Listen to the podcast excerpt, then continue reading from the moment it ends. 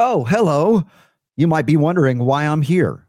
Well, right now, anyway. We're an hour early. I know. It's a special early edition of the Robert Scott Bell Show. I'm going to go pick up Mom from the airport because it's graduation week for my daughter, Ari. And so, yeah, we have the option to go a little bit early. And we are. And thank goodness my friend Leslie Manookian was like, yeah, I can roll with that. She's flexing to early time. So Leslie Manookian, Health Freedom Defense Fund. We're going to be talking about the great victory they had in California and more. There's so much we can talk about with Leslie. And then Boyd Haley is back after many years. We haven't seen him, a scientist, doctor, researcher, professor. What kind of thing has he been working on to bind mercury and get it out of the body? And what about iron dysregulation and oxidation of the brain, the nervous system? That's on tap too. Questions of the day. If you guys want to chat, come on over to robertscottbell.com/listen. Sign up for the newsletter as well. If you missed our AMA on Zoom, you want to become a patron supporter of the Robert Scott Bell Show. We are eternally grateful for your help there too. So with that, let's get this healing party started an hour early, right about now. The Robert Scott Bell Show. Robert Scott Bell Show.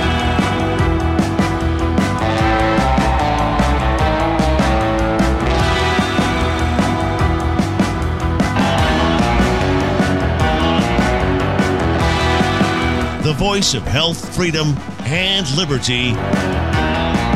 The Robert Scott Bell Show.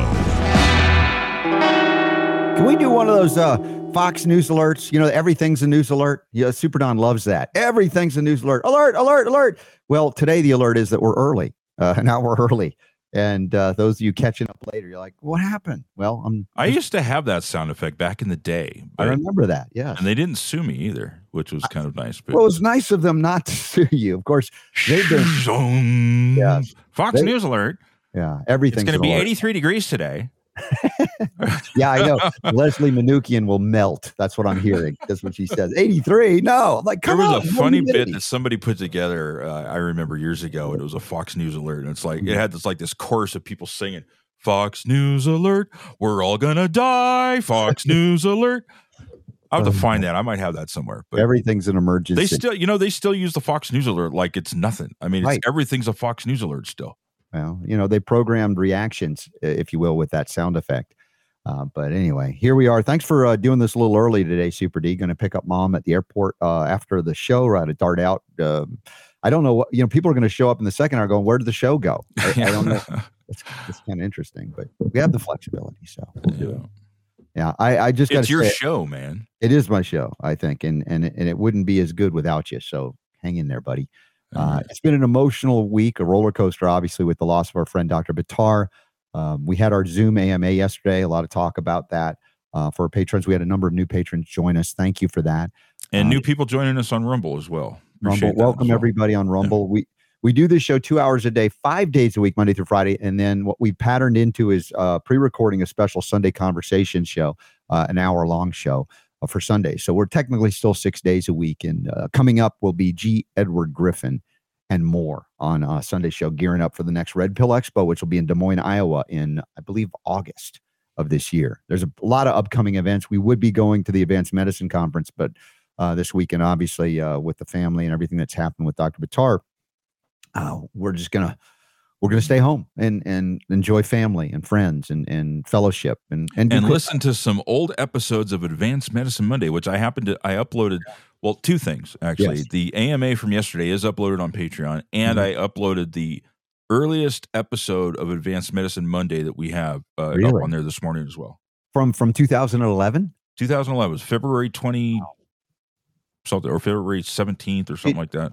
Did you find the one with Liam Scheff and Dr. Bittar? Because Celia, Farber, all I have are dates. That. Oh, you don't. So if I found, I don't have descriptions. Yeah. Yeah. I mean, there's some history there. So like 425 different episodes Super Don has. So we want to make that available first and foremost to the Patreon supporters and maybe beyond that as well. So anyway, I'm still emotional, still feeling it, trying to smile through the losses that we've had over the years, many friends and family members. Yet we're here. We must celebrate and enjoy to the best of our ability, the life that we have. And I enjoy doing this with you, Super Don. In case you didn't know, I appreciate you very much. Mm-hmm. And I would encourage you, tell the people that you love them. And you're reminded of that every time you lose a friend or a loved one, of course.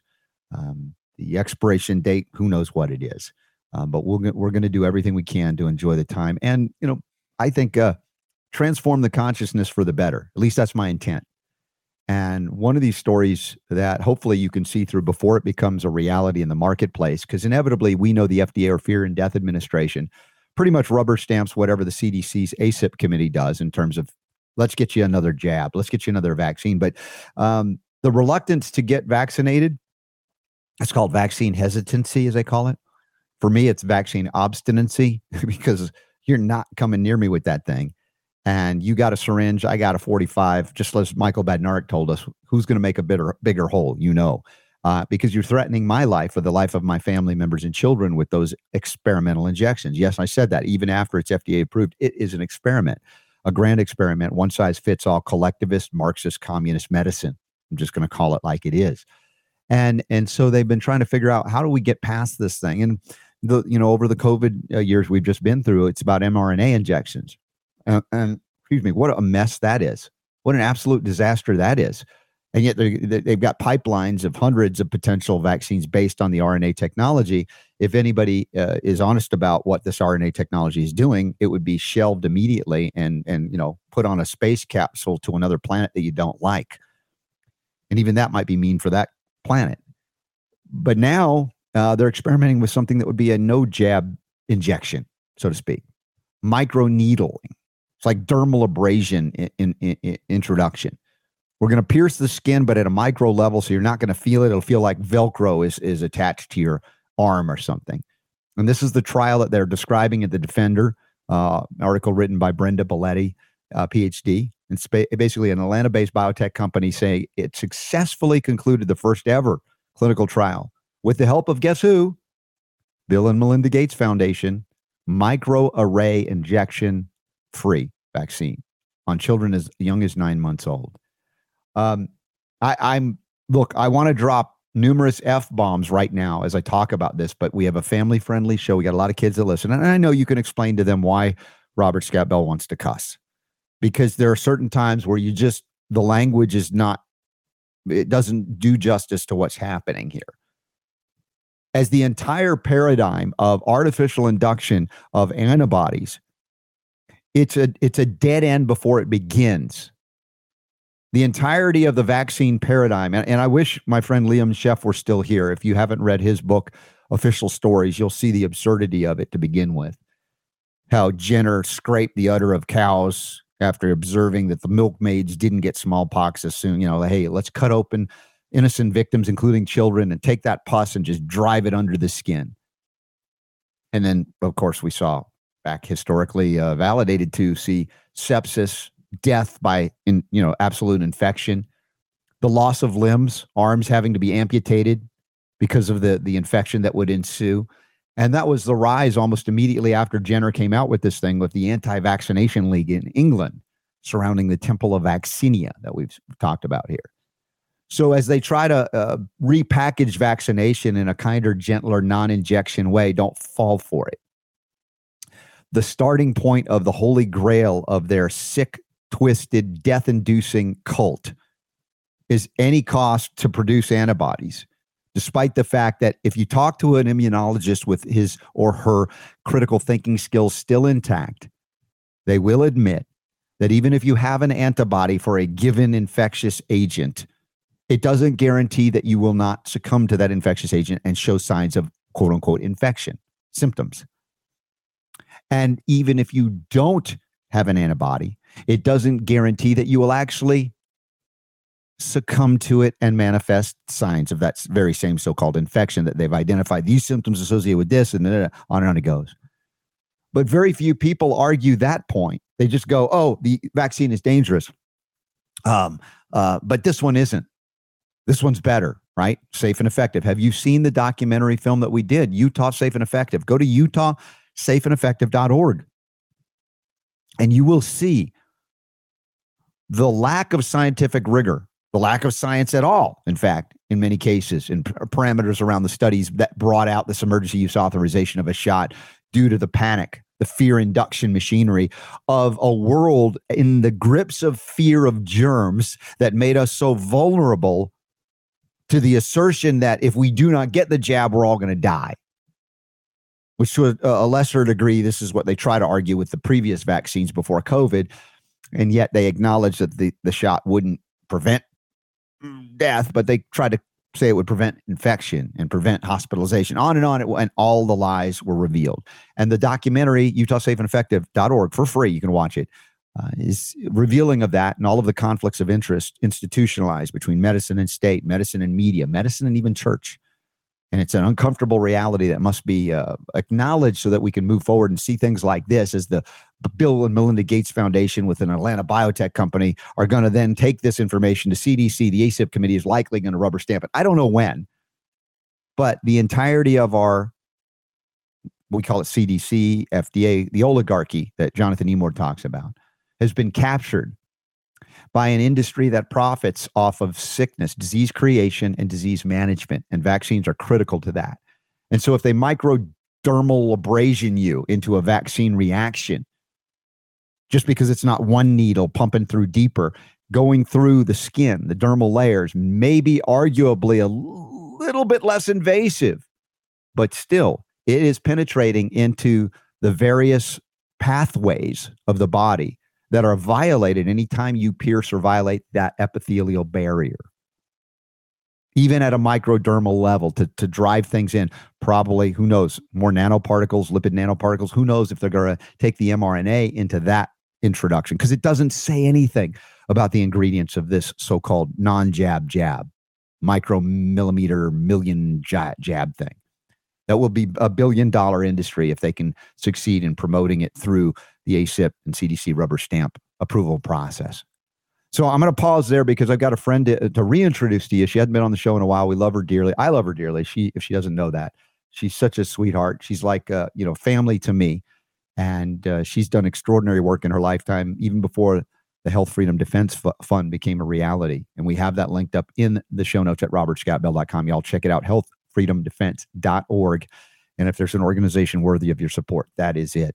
And Leslie Manookian is back on the Robert Scott Bell Show. Leslie! Hi, RSB. There you are. You're not melting because it's what, below 70 degrees where you are right now? I'm actually in a sweater. Yeah, it's funny. Well, it was actually in the 30s here last night. And so it's cold. Yeah. And it was 75 yesterday, but I turned off the heat because it was so hot, and I opened all the windows and I forgot to close them before I went to bed. And so it was like 50 something in here when I woke up this morning. So you're chilling out this morning with me on the air early, and thank you for flexing early to be on the show. It's so good to see you. It always is. And you have a lot of history here with me and this journey we've been on in this lifetime, crossed and intersected paths many times. And we've got some updates, of course, that I want you to share, but anything that you would like to share about the passing of Dr. Bhattar? I know you knew him as well, and all the things that we've lost, friends that we've lost, you've known many of them too. Gosh, it is just, it's just heartbreaking. That's all I can say. When I first heard the news, I couldn't believe it. And it was just after hearing about Ronnie Cummins.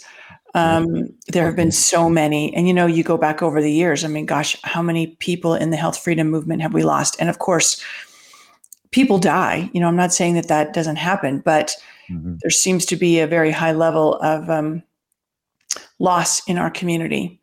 And Dr. Bhattar was one of our leaders. He was one of the most, I think, profound in his outspokenness, and it's just heartbreaking that his wife and family are now on their own. And I mean, what can you say? It's just heartbroken. I just sent my sister yesterday a message with just 3 broken hearts on it, because it's just all I can say. It's heartbreaking. This guy, I mean, think about, if you look back to 2020, he was one of the first people out doing videos, speaking out, talking about what was coming, what was happening and what was coming, and how public health was being hijacked in order to install a new regime on the world. And, he was raising the alarm, and he offered a great service to our country and to the world. And I am only one of many people who are, hurting because of his passing. Yeah. Well, I think about this weekend, supposed to be another celebration together, the 5th annual Advanced Medicine Conference, and things come and go on this planet. But I think the sense that I get from people that know and loved and appreciated Dr. Bittar, that they're not running in fear over what happened or happens.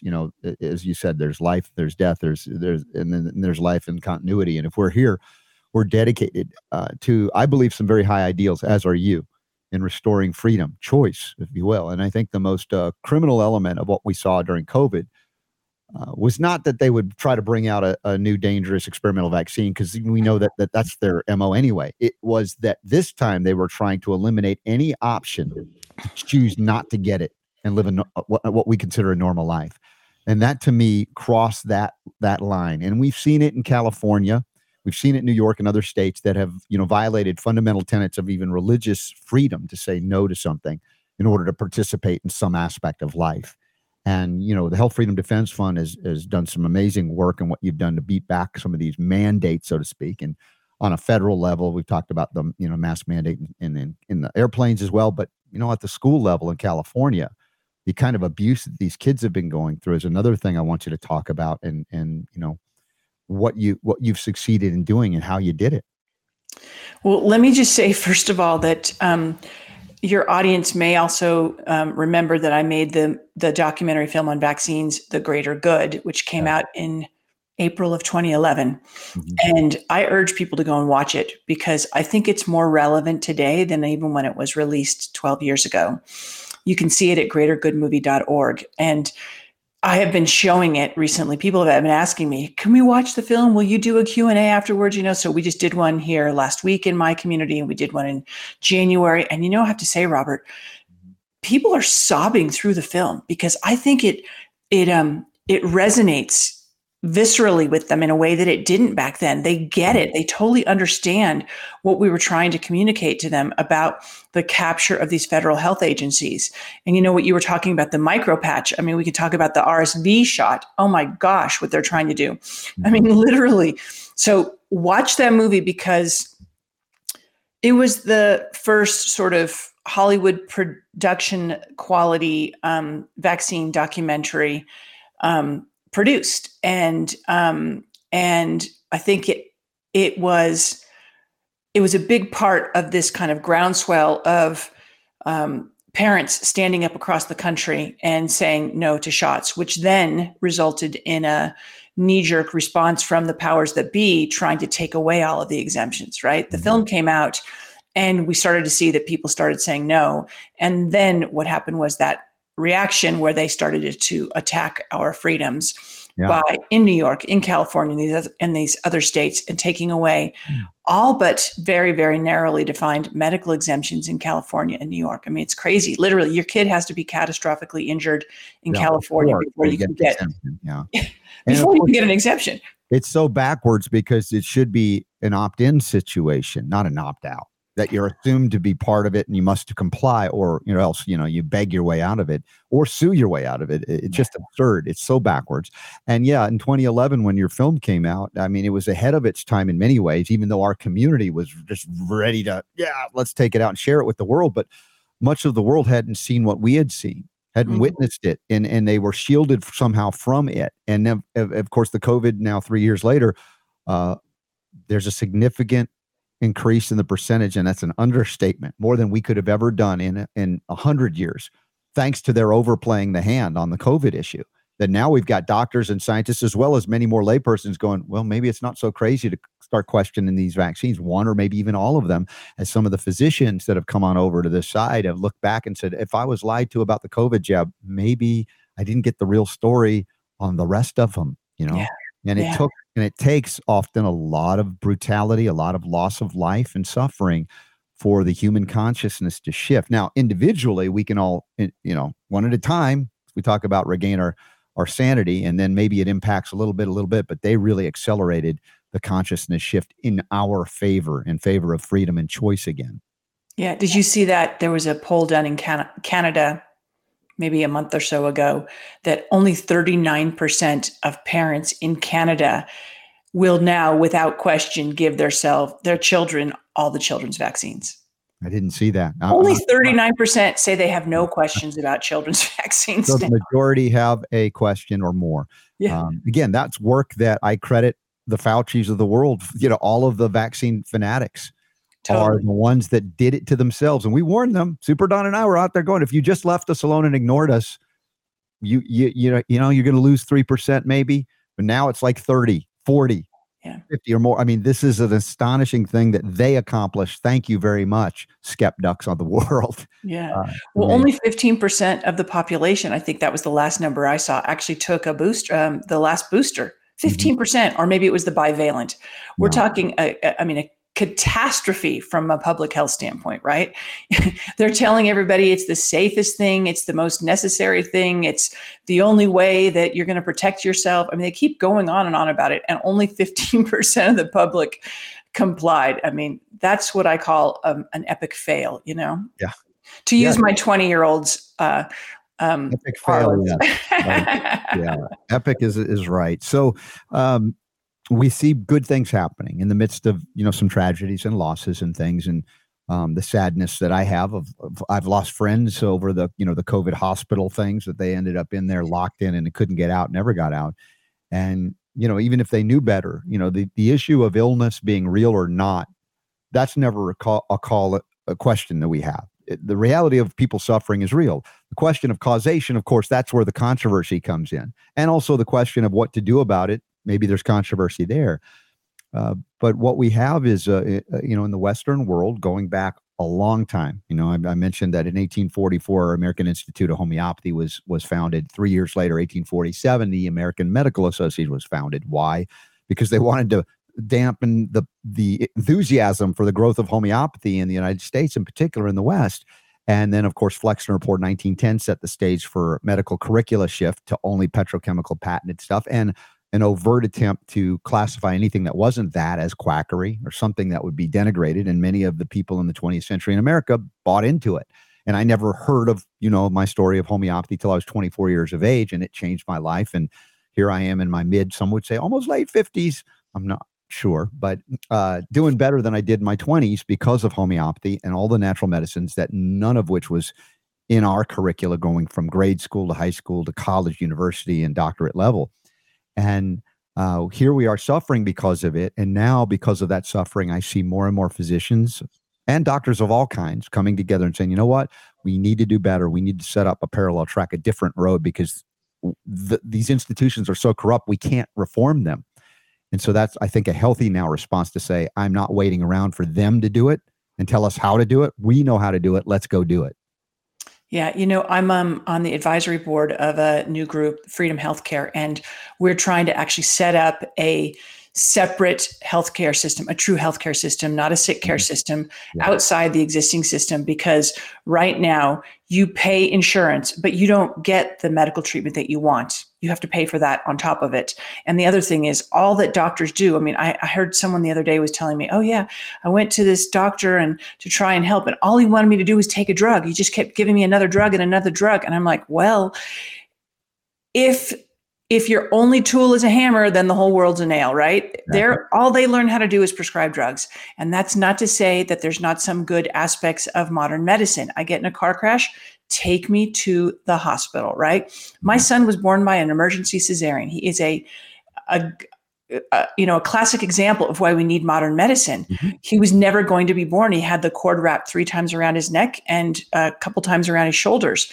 We probably both would have died. And he wasn't born for 4 days because I was trying so desperately to have a natural birth. Mm-hmm. There are good purposes for modern medicine, but it should be the last resort.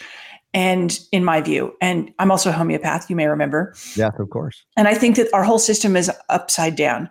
We literally go and use a sledgehammer for everything. And that's a problem. You know, you were talking about the vaccine patch. Well, it's not just all of the chemicals and things that are in vaccines that cause problems. It may just be injecting it. The bypassing. Exactly. Do you remember there was a study done out of Kyoto University in Japan at least 10 years ago. And they took just the antigen, just the protein, so just like measles or something like that, and they injected it into animals. And they found that with just doing that, absent any of the toxic ingredients that are generally in vaccines, that was enough to overwhelm the immune system and cause what was called, what they termed, immune dysregulation, meaning that the immune system could no longer right itself and get back to a kind of equilibrium. Mm-hmm. So we have no idea what we're doing. We're artificially manipulating our immune systems, and it is to our detriment, but it helps the pharmaceutical industry because then they have patients for life, you know? Yeah, you create this mixed society, a culture that has to be managed with the medicines that they have patented, if you will, and eliminated all competition or attempted to do so. And, you know, the natural products industry, the rise of herbs and supplements and things is despite all of the obstacles thrown their way by the regulatory agencies that feign to protect us from harmful things while promoting the things that are the third, second, or first leading cause of death. And Jonathan Emord knows that also well from his battles, you know, in the courts, even to beat FDA 8 times, and says, well, it's not enough because they just thumb their nose at the court rulings. And so now he's running for the United States Senate in Virginia, one of the guys that knows all of this. Yeah, he's great. He's great. Yeah, it's amazing. You know, I was at a conference last week in Chicago at the University of Chicago. It was held there, and it was Academia's COVID Failures was the title of the symposium, and they had in, you know, a lot of bigwigs. And it was really interesting because all of these academics, doctors, scientists, attorneys, law scholars, professors, they literally were arguing for more of the same, that we need government to use its purse strings. And I'm like, government's already using its purse strings. That's the problem. The $50 billion NIH budget. Yeah. That's the problem. And then they said, I said, you know, well, what about accountability? And well, you know, yeah, that's important. And then moving swiftly along. Listen, if we do not have accountability for the crimes committed over the last 4 years, it'll happen again. And the fact that they've just now approved this new drug, this new vaccine, the RSV. I'm sure you've heard about this. Yeah.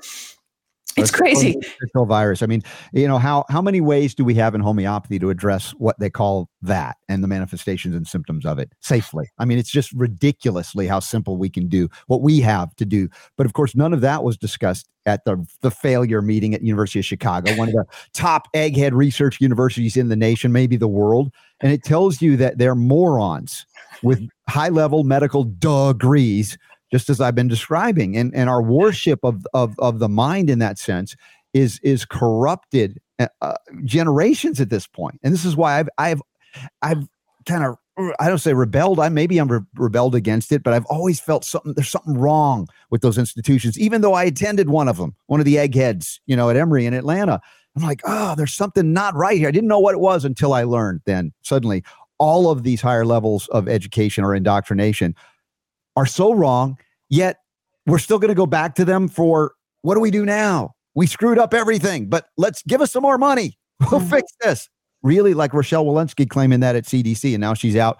Who's she going to go work for in Big Pharma? I don't know yet. It'll be very interesting to see, won't it? So I have to say, I really reflected on my way home and after I got home, what is it? First of all, there were only 2 women, including myself, who spoke. Mm-hmm. We both spoke briefly and we both were panel moderators. And it was very interesting to me because we were the only 2 women. All the other experts were men. Mm-hmm. And I'm not someone who sees things, generally speaking, through a feminist lens at all. That's just not the way that I see the world. But I thought that was interesting. But most important, I was just shocked at they would talk about the failures of government and then say, well, we just need more government. Or they talked about the lack of accountability and then we don't need it. And no. I have to say, I've really started to reflect on it. Is it that, and remember, I went there. Mm-hmm. I attended the University of Chicago. I got my MBA there. And that was what launched me into finance, to Goldman Sachs. Well, seriously, I mean, that's the inside job, right? When you go to the University of Chicago or these, you know, high-level research institutions in various fields, they're like, this is the ground that we go. We're going to collect you and bring you in, and we're going to continue the same thing. Yeah, and then you get the golden handcuffs, and so you stay because even though it's destroying your soul, except that I didn't. I quit because I knew it was destroying my soul, and I didn't want to be part of it. I was playing for the wrong team. I knew. But here's the thing. Is it that these men, and I'm making this point because it was almost all men, mm-hmm. who are apologizing for what's going on. They're literally just explaining it away. Oh, well, there's a little failure here or there or that. Is it that they are afraid of losing tenure somehow, although that's supposed to be not subject to loss? Mm-hmm. Is it that they are afraid of appearing impolite, being disinvited from polite society? Mm-hmm. Is it just that they're cowards? I mean, is it that they're just indoctrinated? I don't know, but it's pretty clear to me. You know, I spoke with someone else who's a big leader in the health freedom movement yesterday, and he told me that if he looks at his podcast and at his followers, about 85% of them are females. Mm-hmm. Why is that, Robert? Why is that? Is it because the mama bears have been, you know, invigorated in all of us because we see what's happening to our children and we're not going to allow it? Is that what it is? Is it because we're the intuitive members of society? I don't know, but there's something going on. Mm-hmm. I've argued that the medical paradigm is very heavily masculine dominated. We can say male too, but even if you're a woman and you go to the medical school, in order to succeed, you have to suppress your femininity, that normal side. And I've argued that men and women both have characteristics of that. It's not 100% of one or the other. But if we look at what it takes to succeed in that environment, it is the suppression of intuition, you know, the suppression of the caring, the concern, the healing aspect of healing is gone. And it's just a mechanical or chemical process now. And if you begin to ask questions based on intuition or spirit connection or guided, the masculine rebels against that, or that which, you know, controls that paradigm. And you see in the research institutions, all of these men, yeah, I agree, they're cowards. Absolutely. I'm embarrassed for doctors and scientists who continue to buy into the same lies when moms at home, and this is not a denigrate thing at all, I'm telling you, they're smarter than every medical doctor and PhD that still buys into these lies and wants to say, just throw us more money, we'll get it right next time. Yeah. They figured it out long before these guys did. And yes, there are women in medicine and science. I acknowledge that. And, so kind of hold your hate mail or send it. I don't care, whatever. But the idea is an important part of the discussion.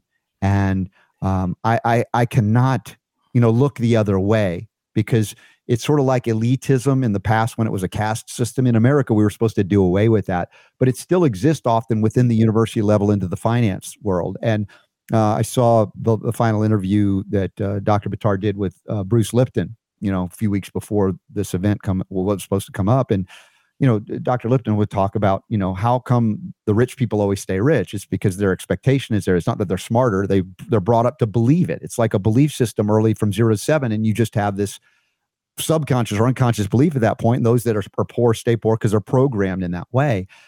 So the caste system is artificial, but it's artificially induced through a belief system. Even the people in those situations don't even know, most of them, they're aware of the programming that goes on in young childhood, but that it's hard to break free of it at any age. And again, kudos to you, because of the integrity within you. Something in you said, this is wrong. And it did that for me too, and sent me on a different journey. Yeah. For me, I just knew I was playing for the wrong team. I'm sure you've heard that story I've told many times before, that a CEO of one of the biggest pharmaceutical companies came into my office, and I decided what European stocks went into our portfolios. And so this CEO and his whole management team came in to reassure us about their stock, because it was getting crushed in the market because their new blockbuster drug, which was in phase 3 trials, was killing people. This was trickling out of the rumors were trickling out into the market. And he came in and he said, okay, so a few people have died in the clinical trial. The bad news is the FDA is going to make us put a black box warning on our packaging. The good news is we still think we can do $7 billion in peak sales. And I was just like, yeah. I said to myself, man, I have to get out of this. This is just wrong. I'm playing for the wrong team. And that was the impetus behind me starting Health Freedom Defense Fund, was that I have all this knowledge and experience from finance. I had a front row seat watching what these people would say and do, and how they were so willing to trade off human life for their corporate profits. And I was just like, over my dead body. And that's why I made the greater good. And then when 2020 opened, I just knew what was happening. I mean, after 20 years of redoing all this research, and they'd put all these different pieces legislatively in place, I knew that they were finally starting the big one, in my view. And my family laughed at me, you know, oh, really? Oh, honey, it's not going to be that bad, my husband said. I'm like, no, you have no idea what's coming. And anyway, that's why I started Health Freedom Defense Fund in the summer of 2020, because I knew that they were going to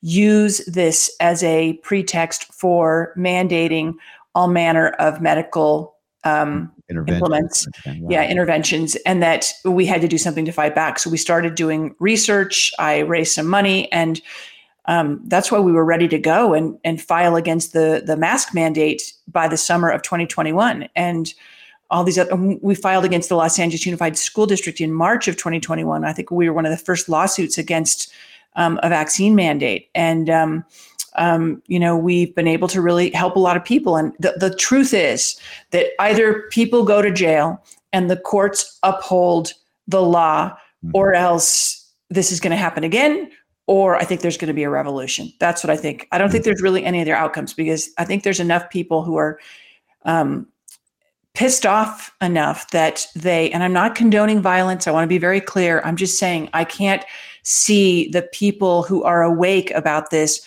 going along with it again. I can see them saying, I'm not participating in this anymore, and I'm going to move to a new state. And that new state changing the way, you know, moving away from those who want to comply with this stuff. That's what I see happening.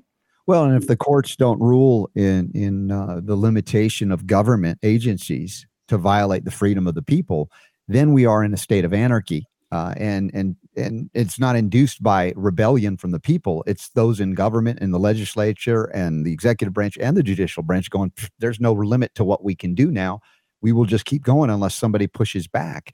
And, you know, you've done that with the Health Freedom Defense Fund. What do you think is, you know, maybe there's some keys that you've, because of your background and knowledge, has been to succeed. For instance, we have an article here that says Bishop Unified School District to pay $400,000 and conduct training for all employees in settlement agreement for harming students during COVID-19 pandemic. How did you achieve that? Yeah, this is so exciting. So exciting.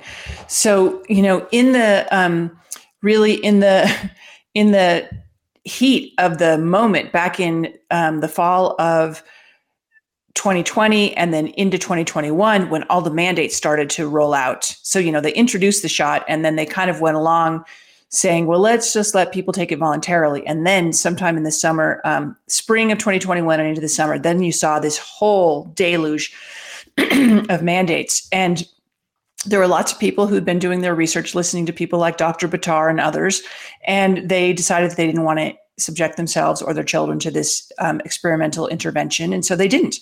But what happened was all the companies and the school districts started mandating it. And in California, the governor issued executive orders mandating it, even though he doesn't have the power to do that.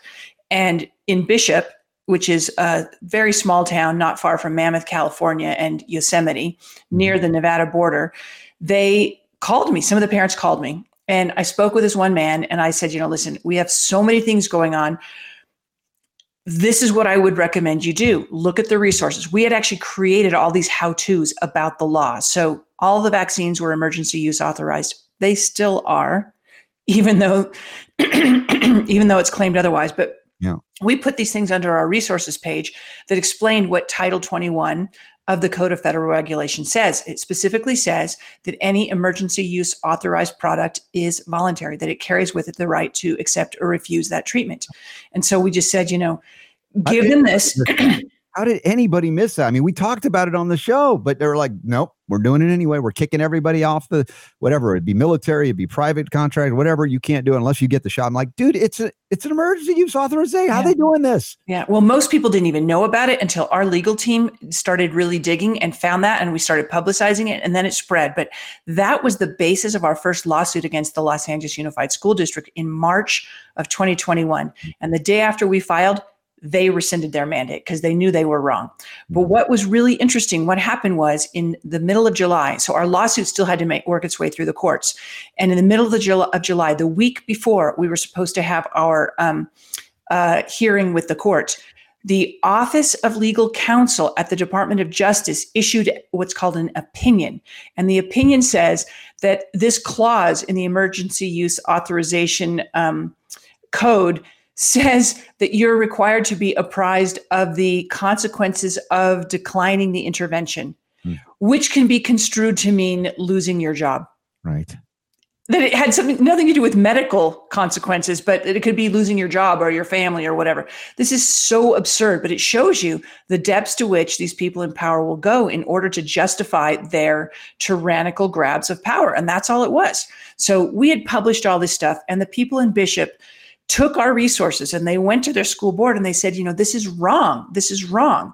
And the Office of Legal Counsel, I think, put that opinion piece out there as a little bit of a cover for school districts, corporations, courts to believe that they could interpret this code in a different way than it was clearly intended to be implemented. And so they went to the school districts and they kept educating them, kept telling the board, this isn't right. Here's what it says, and all this. And it went on and on. And finally, they said, we're not getting anywhere with you. We need to have some kind of a mediator. And so they actually hired their own attorney, because you have to file what's called a tort claim in California before you can proceed against a state entity. And they ultimately got a Utah retired U.S. federal judge who looked at Title 21 and looked at what happened to these kids. These kids were made to stand separate if they weren't vaccinated. They were required by their teachers to stand up and say, I'm not vaccinated. Then they were made, like on a soccer field or somewhere outside, to wear a mask and separate themselves from their classmates. I mean, this is outright bullying, intimidation, and discrimination. And this judge said, you've really got something here. This is wrong. And he ultimately negotiated a settlement of $400,000, which is no small amount of money. That's amazing. And the school district has had to pay it. And it's on the basis of the emergency use authorization law and the discrimination against their children. It's incredible. So I'm actually quite hopeful about this, that this will be a bit of a wake-up call to other state actors across the country. Well, we know that they're going to look for another excuse to declare an emergency, because the lust for power is without end for those that are in government, particularly, but areas of human experience. That's been the history of humanity and government. And if they can get away with the suspension of the Constitution, which are placing limits on primarily the government, not the people, they will attempt to do it again. But your efforts through the Health Freedom Defense Fund, significant, and pushing back and letting them know, you're not going to get away with it that easily, if at all, the next time. And if we've learned anything, it's like we've got to go a bit on offense here, not just react. We've got to be proactive in preventing this from happening again, because I know they want to. They're planting the seeds for it. They're telegraphing it, as just did Fauci said, hey, when President Trump becomes president, there's going to be a surprise infection thing going on. Pandemic's coming. It's like, really? How are you a psychic? What was that all about? Did you see, I think the WHO even came out yesterday and said, you know, they're having the meetings, they have their annual meeting, and they're talking about the international health regulations and the global pandemic treaty. And there's this new document they want everybody to consider, which is not going to be made public until the fall. But they specifically said, I'm pretty sure I saw a headline about this, that there's a new pandemic coming and it's worse than COVID. Yeah. Yeah. Yeah. You know, there's no doubt. This is why. So DOJ, on behalf of CDC, has appealed our mask mandate win. Wow. And there's only one reason they've appealed, and that's because they want the power to do it again or something like it. Otherwise, they would just let it go away. You know, there's no reason for it. So they clearly don't care about the rule of law. Look at what the Office of Legal Counsel said at DOJ. They're not concerned with the letter or intent of the law. They're concerned with power and lining the pockets of their cronies. And you look at this new RSV vaccine, the same thing. Yeah. I mean, you couldn't write a horror story better, right? They admit that RSV affects children, babies under age 2, the worst, and that the ones that are worst affected are those who have lung issues or a heart problem, a congenital heart problem, okay? No one else has any issues with it. It's literally the common cold. Most people don't know they've ever had it, and yet they're introducing a vaccine in the fall of 2024, and it's only approved for those over 60, because to give it to children under age 2 would be dangerous because it causes severe respiratory disease, and FDA is approving it. I mean, this is just like, you know, you can't... absolutely rogue agencies. You cannot script it better. It's like, I mean, it's a horror show, you know? And you're at the University of Chicago, and these medical morons and researchers can't even conceive that the immune system doesn't even function, you know, between 0 and 2 to produce antibodies in an adult way, as if the antibodies were even necessary and sufficient to protect you from disease. I pointed that out in the opening monologue once again, that these are the people that are the experts, and they get it wrong from the word go, but they have the letters and credentials, and we have been worshipful of them in society for, we could argue, centuries. And it's a misplaced worship. It's a false idol or false god or false religion, a false teaching. Yet it is dominated even many churches, synagogues, mosques, temples, etc., as they have fallen down and said, whatever they say, let's do it. Well, let's not have worship services this week or for months because the government says it's an emergency and we can't have it. Yeah. Think about that, how successful they were in getting even people of faith to abandon their faith over this. You know, I think you touch on something really important, Robert, and that is this very well cultivated cult of the expert, especially in this country. Who else puts a title in front of their name except for doctors? Who else wears a lab coat and a stethoscope, a white coat, in order to denote their stature in society? Nobody else. No other professional class does this, but they do. And who else, you know, my brand is Camel, right? In the white lab, you know, the white lab coat with the stethoscope and everything. Ask your doctor, all these things. It's a very, very well-defined narrative in order to get people to submit to authority, right? And it's the doctors, the whole medical establishment, and then, of course, government is part of that, right? Defer to authority. And I think there's there's a lot of psychological literature on the usefulness of fear as a tool in order to get people to submit to authority, because when they're confused and frightened, they don't know who to trust or who to believe. And so they defer to authority. Authoritarianism instead of autonomy. Exactly. And so, you know, if you just take a step back and do a little bit of research and observe what's happened in the last 3 or 4 years from a dispassionate standpoint, you can see that actually there was a tremendous amount of manipulation in order to achieve an end goal. And these institutions like FDA are not there to protect us. They are there doing the bidding of the pharmaceutical industry. I mean, listen, the pharmaceutical industry pays 65% of the drug approvers' salaries at FDA. They know who butters their bread, and it's not the public. Well, and what else do they control? You know, we talked about the curricula of the medical doctors to be. And so they come out and they are programmed full on. Now, some have broken through that programming. We've had those folks on the show for many years, and I call them friends. Some of them are no longer with us, as we know. Yeah. And again, our worshipful belief in a false authority and a false god. To me, this was a spiritual crisis, Leslie.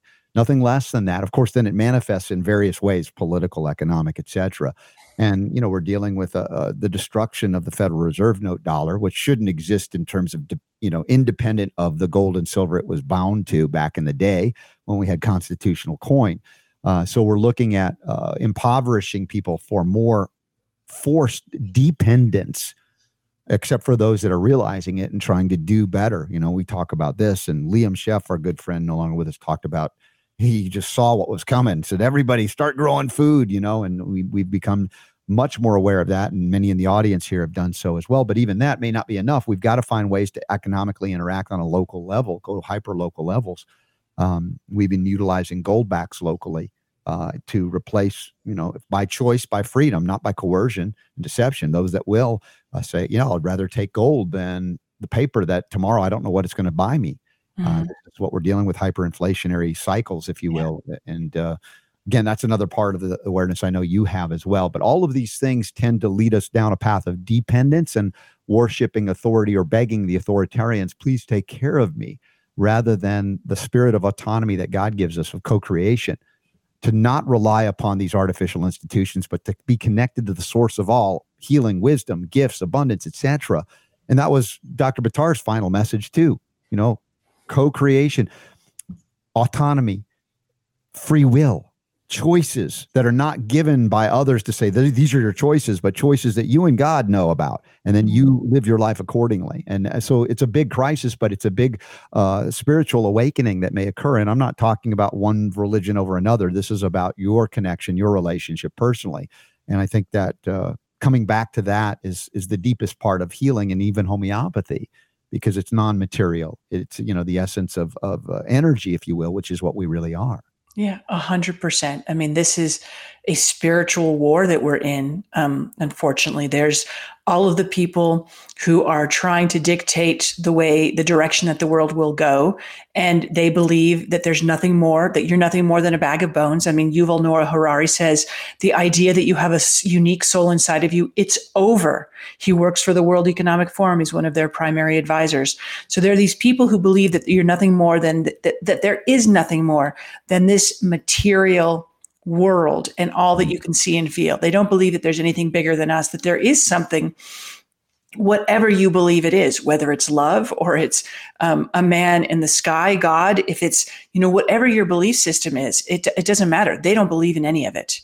And, you know, they want us dependent, because once we're dependent, then they can dictate the terms of our existence to us. Mm-hmm. And they don't have any qualms about doing that, because they think you're just a bag of bones. So, you know, at essence, this is really about a spiritual war. I'm totally, totally with you. And it's incumbent upon each and every one of us to look within, to spend quiet time on our own, to pray, to find our own connection to spirit and our own guidance, and then to act locally, right? I mean, I've been saying for the last few years, globalism is the problem and localism is the answer. And I think it's imperative that each and every one of us does learn how to grow some of our food. I've been urging everybody I know to learn homeopathy, because it's independence. Yeah. If you learn homeopathy, you don't have to go to the doctor. You don't have to be in fear when your child gets a cold or an earache or a sore throat or anything. You can actually treat them at home. And if you have good, nutritious food, you can do that. You know, you can, if you grow your own food, you'll have good, nutritious food, you know. So all these things, you even think about, people have said to me, I think it's quite humorous, oh, none of this makes any sense. Why would they do this? Why would they shut down the small and medium-sized businesses? Why would they do all these crazy things? Well, it doesn't make sense if you're a rational person who's actually a kind, loving, caring person of integrity, right? It doesn't make sense. But if your goal is to subjugate humanity, then it makes perfect sense. If you want them all on universal basic income, if you want them all, you know, herded into these densely part cities, right? Locking digital currencies that won't work when you misbehave, according to the authoritarians. You got it. Another article real quick. It says, this is NBC News reporting, if bird flu starts to spread among people, existing vaccines may be inadequate, experts say. Again, talk about fear mongering. Let's plant the seed of fear in your mind. Bird flu hitting humans. Yet the vaccines were never the thing that was going to prevent any of this. In fact, much of the fear of these things is driven now by what we call gain of function, or weaponizing these genetic sequences, if you will, and weaponizing the fear so that you would go in and get tested for something that you don't have and get a remedy that is not a remedy, but an actual disastrous injection of some kind that will make whatever they claim you had that you didn't worse than it is. Based on, you know, all based on fear, not based on sound science. We go back to PCR tests, as well as not being able to identify a causative. Don't get me started. I know. Well, remember Liam, we would hit this all the time. And it's an ongoing mess, because we still have an authoritarian worship mentality in our culture, looking at the experts that are not experts. They're cowards, and they're doing what they're told to do. They're being paid well to do it, and being paid well not to speak up about things that they have an intuitive feeling about. And unlike Leslie Manookian, they're still there taking the paycheck to do the horrible things that are happening. And so the question is, do you want to support those institutions? And if so, I'm sorry, I'm just breaking up here. It's so ridiculous, so obvious, and it's still happening. Yeah. I mean, just look at our history, right? Who in their right mind believes that JFK was killed by a lone gunman, right? There's even been evidence revealed now that the CIA was involved. Who believes that Saddam Hussein had weapons of mass destruction? Who believes that COVID, all the stories around COVID, and I'm not going to unpack them all, but who believes all of it? Who believes that masks do what they say they do, that the shots are safe and effective? Who believes any of this stuff? And yet they'll tell you, experts say, because they don't want you to trust your own instincts. They don't want you to trust your own internal compass right there in the middle of your chest. They don't want you to take charge of your own life and chart the direction that is best for you and your family. And that's the way that we're going to change this, right? There's no savior coming to rescue us. Yeah. We are the answer. And the sooner more people start acting that way, the sooner this will shift, in my view. The success of their nefarious plots is, well, the only way they succeed is by distancing us or disconnecting us from our true source of wisdom, of love, of healing, of all of that divine guidance. Yep. And they've succeeded in a materialistic collectivist culture. And remember, the vaccine paradigm is rooted in collectivism, as you pointed out, in the greater good. Sacrifice the individual for the greater good. That's the heart of, if there is a heart, of Marxism. And, medicine has devolved into that. Medical Marxism, it's collectivism. It doesn't honor the individual, the sacred relationship, and honoring what is needed in that case, as opposed to a one-size-fits-all needle or micro-needling everybody. RSV for everybody, despite the fact that the only people that are vulnerable in such a situation is because they have already pre-existing conditions at that age, and even they would not benefit by getting the injection that would likely kill them faster. Leslie Manookian, I'm out of time with you. I can't believe it. We can't wait so long between visits. I love you and appreciate you so much. You know that. Yeah. Well, let me come back soon so we can talk about the mask update and the Los Angeles Unified School District lawsuit, because that is huge. And this affects ultimately, by extension, every American, because it's about whether or not, it's about insisting that the courts reconcile jurisprudence from over 100 years ago that says that a government entity can mandate a shot versus all of the more recent stuff that says that you have a zone of privacy around you and you have the right to refuse even life-saving medical interventions. It's really important. So thank you so much for having me, Robert. It's always a pleasure to be with you, my friend. And let's do it again soon, huh? Yes, Leslie Manookian, healthfreedomdefense.org. Y'all check it out, support them and support her, and we'll get you back on real soon. Thanks a bunch, buddy. Have a great week, and congratulations to your daughter. Oh, thank you very much, Leslie. Appreciate it. Well, we got a lot more healing to go on the Robert Scott Bell Show. Hour two should be hour one because we started early if you're just tuning in. Yes, we're early. I'm going to pick up mom at the airport after the show today, and we've got graduation festivities for my daughter. So with that, take a momentary break, a breather. Learn a little bit at the top of the hour here, and we'll come back because the power to heal is still yours.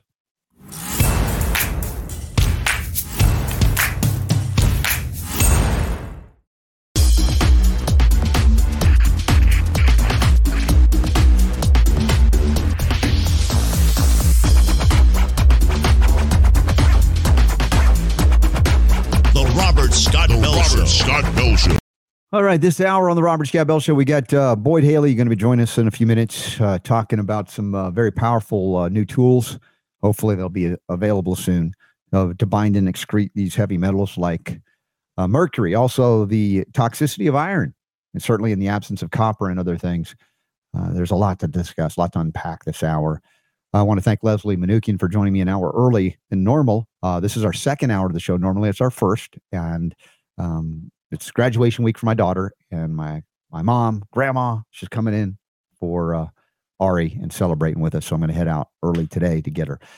With that, I've got some announcements to make, basically housekeeping stuff on the Robert Scott Bell Show. For those of you who are new to the show, robertscottbell.com, 2 hours a day, 5 days a week with a bonus hour on Sunday that we pre-record, Sunday Conversations. And they're really wonderful. I hope you've been tuning into them. This coming Sunday, one of our good friends, G. Edward Griffin, joining me, talking about the upcoming Red Pill Expo and more, including the Folium PX that has helped him as well, Folium products, to be well enough and strong enough to have do it again, and we're all challenged here in this lifetime to withstand a lot of assaults, including, what we lost our friend Dr. Bittar recently, and we talked more about that yesterday. So if you missed that, broadcast, 2 hours of focusing on Dr. Bittar, honoring his legacy, as well as talking about some of the threats to us all and what may have happened. So we've got that ongoing to discuss as well. And upcoming events, of course, this weekend, the Advanced Medicine Conference had to be canceled. Obviously, it was too much for the family with what had happened to Dr. Bittar. But the following weekend is June 2nd and 3rd, a Friday and Saturday in Boise, Idaho. And we have that listed in the upcoming events tab of the Robert Scott Bell Show and at the robertscottbell.com website. And there it is, the National Conference 2023. We've got Ryan Cole going to join us, Peter McCullough. Let's see, we got Brian Hooker's going to be there, James Linesweiler, Steve Dace. And I still haven't seen his film, Nefarious. I'm hoping I could see it before then. And just a great, great lineup. Connor Boyack, who's behind the Tuttle Twins series of books and more. And I think we just got an announcement that today is the last day. If you're catching us live on May 23rd, it's 50% off tickets with promo code SECRET50. So if you go to the We the Patriots USA website to get tickets, it's SECRET50 is the discount code to get 50% off tickets. Also, it's the last day to buy dinner and book signing tickets. So I wanted to mention that if you're thinking of going to Boise, Idaho for the June 2nd and 3rd event, I hope you are. It's going to be extraordinary. It's going to be really great, and we'll look forward to seeing you there. Take advantage of those 50% off, Boise, Idaho, and we, the patriotsusa.org. We've got it. Just click on the banner at robertscottbell.com. Also, upcoming Real Solutions for Healthy Living, a one-day event, full-day event. Doors open at 9 a.m. in Larimer County Events, Fairground and Events Complex. That is in Loveland, Colorado, about an hour north of Denver, June 24th, 2023. Then we have the RSB Family Union. For those of you who want to hang out at Leslie's place, her husband James and the 6 daughters, amazing, homesteading, food, family, campfires, music, learning, healing. It's going to be a great relaxed weekend, and organic pie. Yes, that's right. Gluten-free probably too. So check that out. That's in the website. Maho, the big summer splash event for natural products industry, health food stores. It's not open to the public, but if you are a health food store practitioner, you can find out about that by linking on that Mid-American Health Organization. And that Friday, let me see, what's the date of that, Super Don? It's the 21st, I think. Yeah, July 21st through 23rd. So the 21st is a Friday, and I'm going to be speaking at Whitaker's Farm Market, which is, I think, 45 minutes to an hour outside of Columbus. So there will be a public event. As soon as we get the banner up, I'll let you know about that if you're in the Ohio area and want to join us there. Then the Cancer Control Society's 48th annual event, and that'll be Labor Day weekend, September 2nd through the 6th, the Glendale Hilton Hotel in Glendale, California. Looking forward to that. Then the Red Pill Expo is actually out of place, isn't it? Still August 12th through 13th, or is it the right timing? I think it goes up before Super Don. Do the calendar. Go up. I'm trying to argue look at this. That's September, and then you go down one more, and now you're in August. Now you're going backwards. The Red Pill Expo is before the Cancer Control Society event. Super D, you're confusing me. I just thought, whatever. What? Does August come after or before September? Fine. I'm just asking a little bit of consistency. I don't ask for much. And then picky. Yes. Let's see. What else we got? So all right. So it's Maho. Yes. Then Red Pill Expo. Yes. Then Cancer Control Society. See how dizzy you're making? Then the Biomed Expo in September, right. 14th through 17th, Las Vegas, Nevada. And then we go to October, and there'll be a bunch of events, including the Your Health Freedom Galen Symposium. That's in basically Utah. And then back out to Chicagoland area, far enough outside of it, everybody will be good. October 14th, 15th for the big one, the Health Freedom Expo, Trinity Health Freedom Expo, trinityhealthfreedomexpo.com. And you all want to join us for a reunion there as well. So that's what we got. There'll be more added to the mix. Stay in touch with us by signing up for the newsletter from Super Don, and you can go to robertscottbell.com to do that, or you can just text my initials RSB to the number 22828. So send RSB, my initials for Robert Scott Bell, to the number 22828. That's a text, and you'll be prompted to enter your email address, and you'll be plugged in very easily and simply. And for those of you who want to step it up and support us even more, become a patron supporter. We do our monthly Zoom AMA meetings. We did one yesterday, and it was great as well. And we give away a lot of great stuff to say thank you, more than sometimes you'll even contribute, just because we have wonderful sponsors like our friends at Sovereign Silver, Sovereign Copper, Cardio Miracle, Of course, Nutritional Frontiers doing extraordinary work with their high quality supplementation, including the EnerDMG that's become a daily utilization, for counteracting the things we have no control over, like glyphosate exposure. Even going organic, there are things you just don't know with overspray. And so that EnerDMG is great. Of course, Judy Mikovits and Tracy Strout, they are recommending a two-pronged approach in terms of our health and prevention. Cardio Miracle and Proline Greens. If you've seen that, the combination is like critical for so many things. And I'm hoping to get Tracy Strout back on sometime soon to talk about that as well. We had Judy Mikovits making a surprise appearance yesterday honoring Dr. Bitar, as well as Ty Bollinger and Nia Peoples and Brian Artis. So if you missed yesterday's show, it's a profound and powerful show yesterday. Now, on to the economic discussion real quick before we bring Boyd Haley into the mix. There's an article at the Wall Street Journal, I believe it is. Yes, paper money diehards refuse to fold. It's kind of a funny play on words, folding your paper dollars or paper money. Many businesses take payments only by card or phone, but a pro-cash movement is urging people to resist, defy, and don't comply. Super Don, have you got it? I just wanted to say that I may not have selected this article. Okay. If it weren't for the fact that I've never seen anybody refer to people as a paper money diehard. Yeah.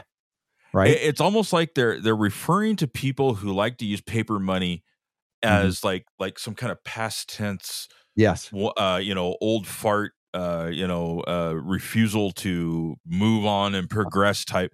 I wonder what they're programming us. A paper money diehard, or have we already gotten to that point? Nobody informed me. Yeah. That now, if you like to have cash, that you're a diehard, that you're like hanging on to yesterday. Well, yeah, but you're an anti-casher. If you, I don't know what is the word that they're going to use for us if we're for cash. I mean, the use of cash is like the only privacy you have left. However, the value of the cash you hold is diminishing day by day. And so I argue for other methods. Now, some would be into the various cryptocurrencies. But again, to me, that's another form of fiat money. If it works, great. But I'm concerned about CIA, NSA accessibility to it and corruption of it, and to make then the central bank digital currency the only one that they allow. It's another one of those things. It's funny because I have this conversation fairly regularly during the week about privacy and security and all that kind of stuff like that. And I'm just, look, I am of the opinion, maybe I'm just extremely cynical, could be. Wouldn't be the first time somebody's accused me of that. Yes. The government would never allow something that they cannot manipulate, track, read, snoop on, whatever. They wouldn't allow it to exist. I just don't believe that is even possible. So the whole cryptocurrency, oh, look, it's blockchain and it has special security number things that they can't. Yeah. No, I don't believe it. I don't believe it. Well, I think that's a healthy skepticism in terms of the technology associated with it. I'm suspicious of it as well. Although, I believe in decentralization. That's not my issue. It's like, well, I would rather have just weights and measures. Maybe I'm an old school guy, biblical concepts here of right and wrong. And that's why I do prefer the goldbacks personally, because it, gets that cash in that doesn't diminish in value because it contains what it contains, no matter what happens to the paper dollar. And, for those of you not in a state yet that recognize gold and silver as legal tender again, independent businesses and individuals can decide what they want to do to exchange, for goods and services. And that's freedom, hyperlocal currencies, whatever it is. We got to move that way because the cash that people are fighting for, right? Its days are numbered inevitably. And I'm not just talking about the move for a central bank digital currency, Super D, but their penchant for basically monetizing the debt. Having to print more out of thin air, digitize it or whatever into creation, meaning that every dollar you hold or you think you have, Federal Reserve note in the bank or under your mattress, becomes worth less and less. It has the purchasing power that diminishes. Well, and I just don't. I don't know. I was having a conversation actually with my in-laws the other day about this topic, and it's like I understand the push for convenience, right? It's convenient. Now they've got the cards. You don't even have to slide the card anymore. Right? I mean, that takes so much effort to have to slide. It, right? You can just tap it on the thing, and dip, and you paid stuff, right? But, my question is, what happens if we go to this cashless society and let's say there's a power outage? Yeah. What do you do? How are you going to pay for anything, right? the internet goes down in these stores. Yeah, you've ever run into that before where you walk in to pay with your card? They're like, sorry, we can't. We don't know what to do. I went to the vet was a couple weeks ago, and they were writing out paper receipts. I hadn't seen somebody do that in a really long time, right? You know, it's a pad with the writing of the receipt. And they were just really, really confused. And it was like they didn't know how to hardly function because the computer system had gone down. So what happens with all these cards and the food stamp cards and that's why I say don't wait to utilize things like, well, whether you're into cash or gold backs, when you have to, start practicing now. That's the point. Learn how to grow food before you're hungry, or else it's way, way, way, way late. And, this is about freedom. This is about, yes, privacy too, but freedom. And to your point, Super D, if you think they're going to have a digital currency that they don't control ultimately or attempt to. Like I said, it's all in a computer. It's all on the internet.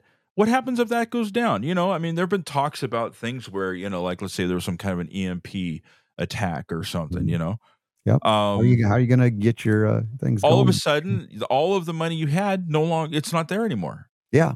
Poof, it's gone. Not on the computer, You don't have it anymore. It's have gone. You encountered a retailer yet that says no cash accepted?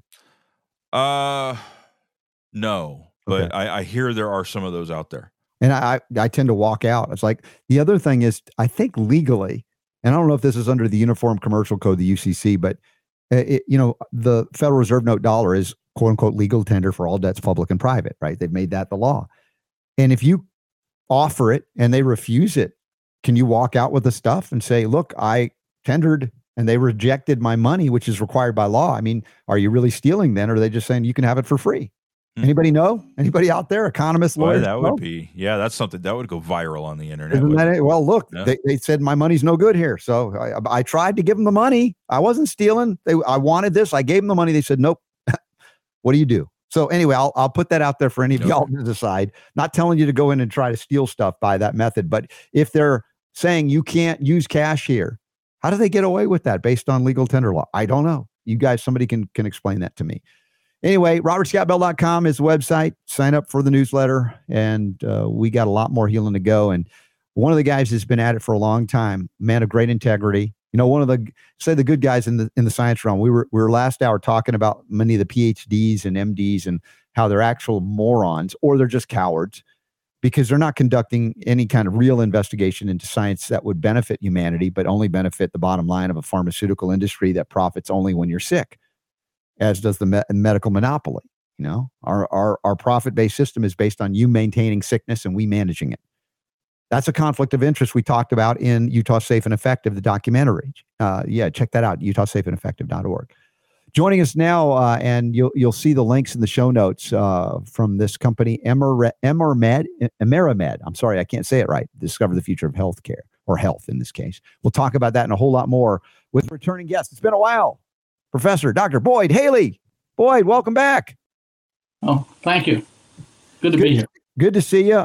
You've been featured on many documentary series. I believe even The Truth About Cancer and others. Ty Bollinger knows you well, and I appreciate all your efforts within the holistic dentistry as well. Your name is gold as far as I'm concerned. There, when they speak of Boyd Haley, they're like in awe of Boyd Haley. Look at what he's doing, what he's been trying to do for all these years, and I certainly appreciate it. But I think we need an update on the issue, the crises, the thing that needs to be solved, and the thing you've been working on for years to bring out to market, having to go through the what we call the bureaucratic oligarchy, the Fear and Death Administration, to make something that could save a lot of lives available, and how difficult that is.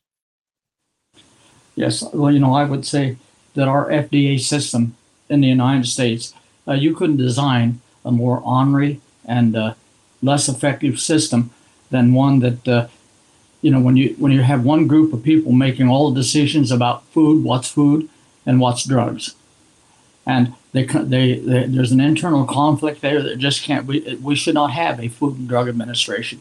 We should have a Drug Administration and a Food Administration, because they do not want. I mean, people who sell drugs do it for one reason: to make money. If you think they're eleemosynary and they're trying to make Americans healthier, they're not. They're trying to make money. And we'll talk about the effect of money and wealth on the political decisions that are made about what do we do, we're a total failure. If you look at the water we drink and the experience around, there's just tons of lead and mercury in water that shouldn't be there, and we have nothing to treat it. And you have an FDA that's been in charge of our drug development since 1932, I think. And we do not have an effective chelator made for lead, mercury, or any of the toxic metals that affect most people. And you have to say, why is that? That's just chemistry. That is something that I have done, and I can prove it. And people who are now getting their hands on the drug are showing and doing research to show that we have made something as a true chelator. Mm-hmm. When you talk to people about chelation, and all the medical doctors you have out there that say, we were chelated. No, you weren't. You were told you were chelated. And you were exposed to something that's called chelators, like dimethyl sulfonic acid or dimercaptopropane sulfonate. But they're not true chelators. They're not chelators at all, not chemically. They do not chelate. They go in and they bind metals, but so do everything else. Every positive charge will bind to a negative charge. But that doesn't make it a chelator. And that's what DMSA and DMPS are. And EDTA is I would classify that as a chelator, but it's a chelator that can't get inside your cells.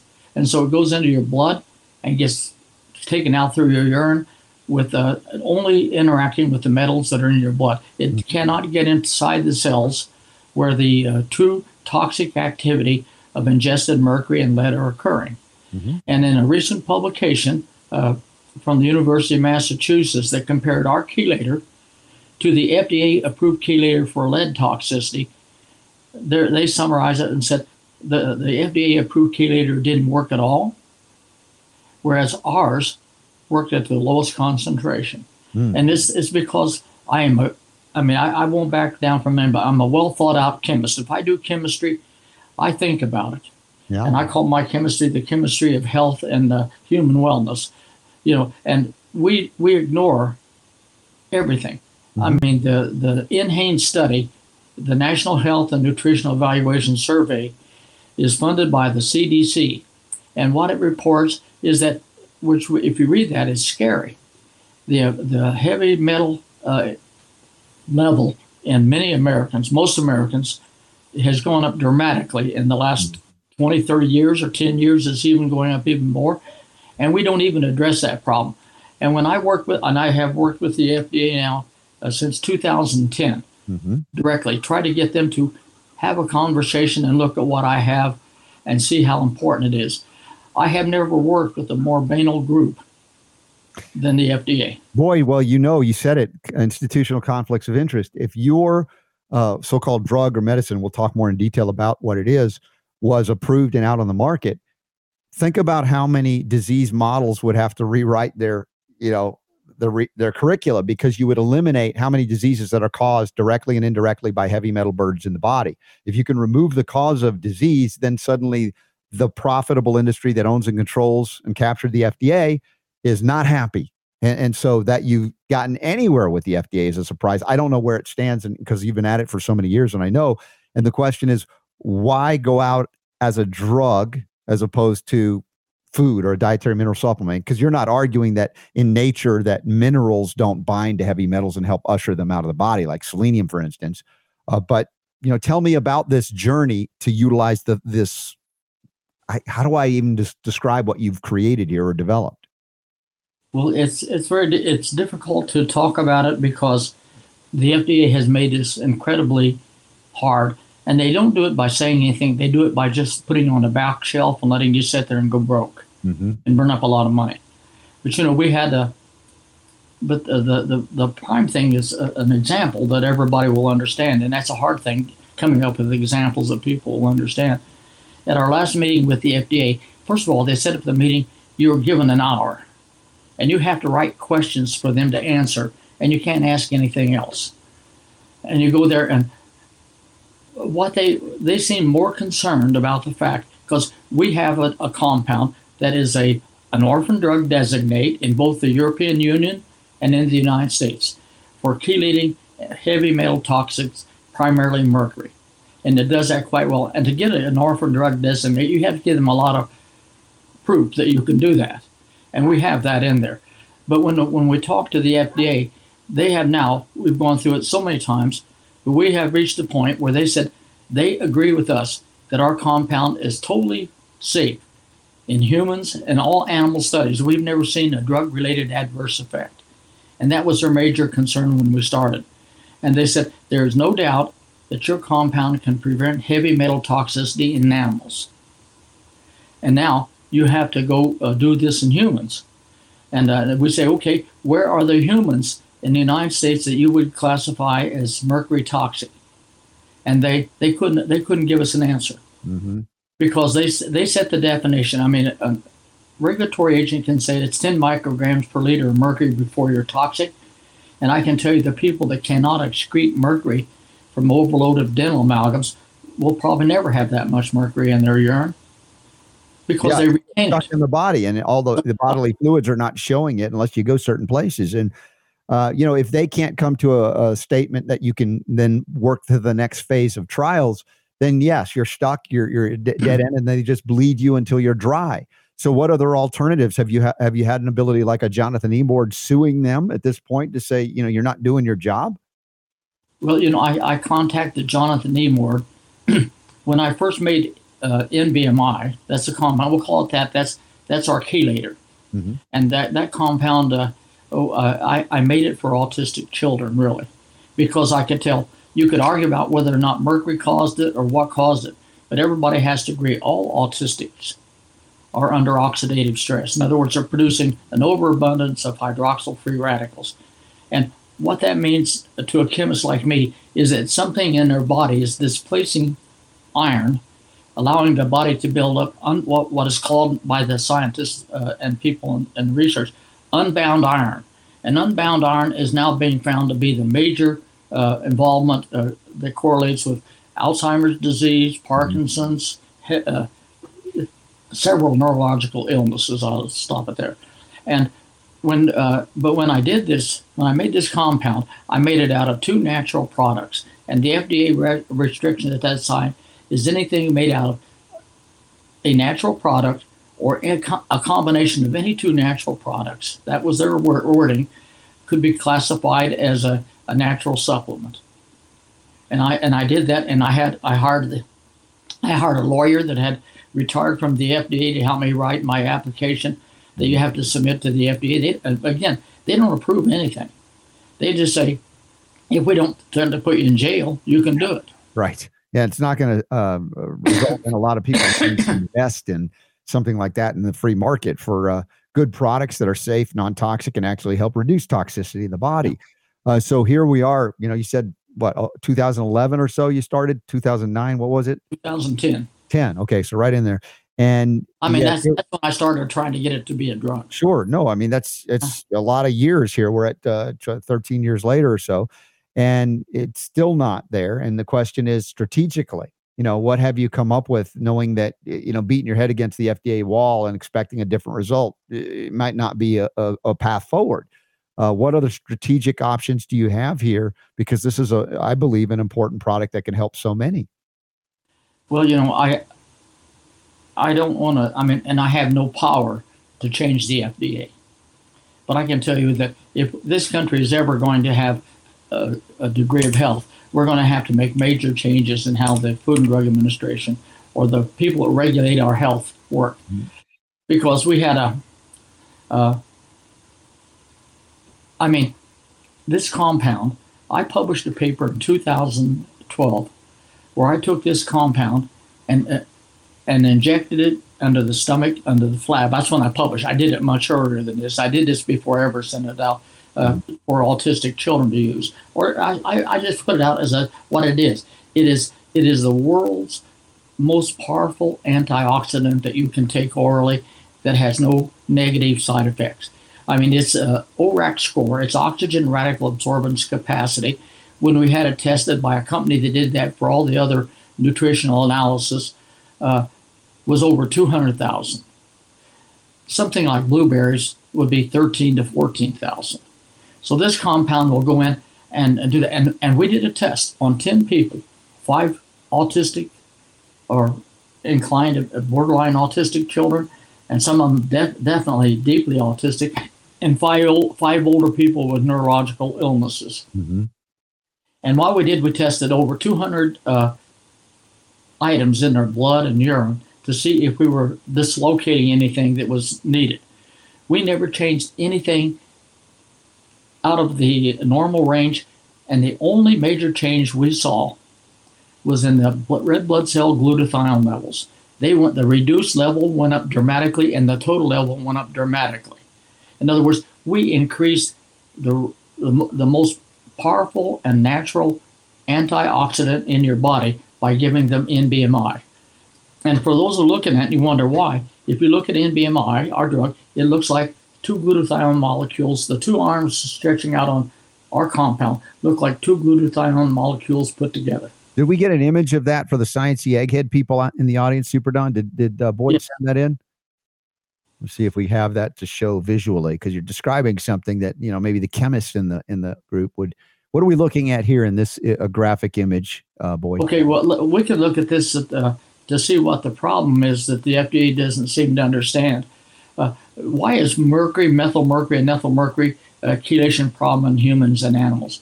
And if you look at mercury vapor, it's an uncharged mercury. That's what you breathe. This is what comes off of dental amalgams. Mm-hmm. And it goes straight through all the biological membranes, including the blood-brain barrier, gets inside the cell as Hg0, and this molecule will not react with anything.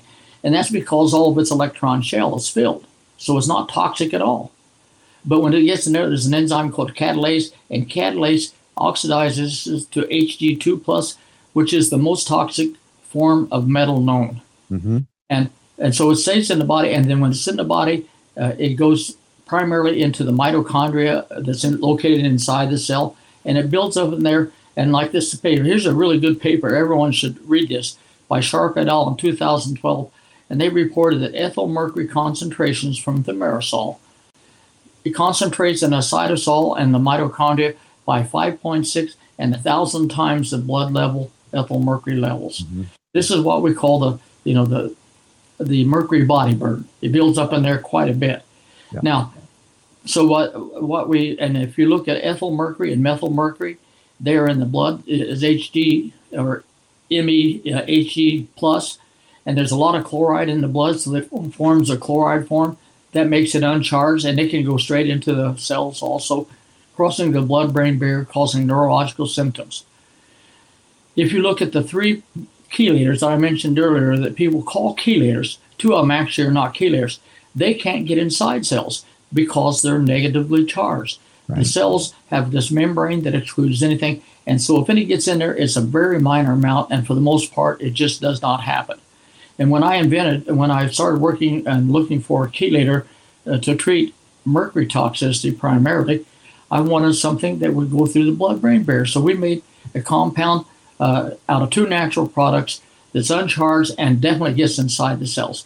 Now, to skip over all the research and all the questions somebody might have, I can tell you we spent over $300,000 making this NBMI in C14 radioactive form, and we gave it to rats that were mercury toxic as well as control rats, and we followed all the radioactivity into the body, through the gut, through the blood, through the plasma, and into all the cells of the body.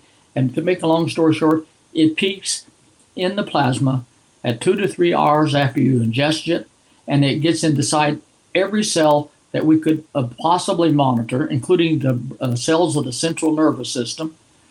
And when it gets in there, it's radioactive. You can watch it go. It builds up in 2 to 3 hours, and then when the plasma level gets below the level in the cells, it starts going backwards. It goes out, and so it peaks in your cells at 2 hours and binds to mercury, and it doesn't make any difference if it binds mercury or not because it goes out through a different route than the urinary filtration route.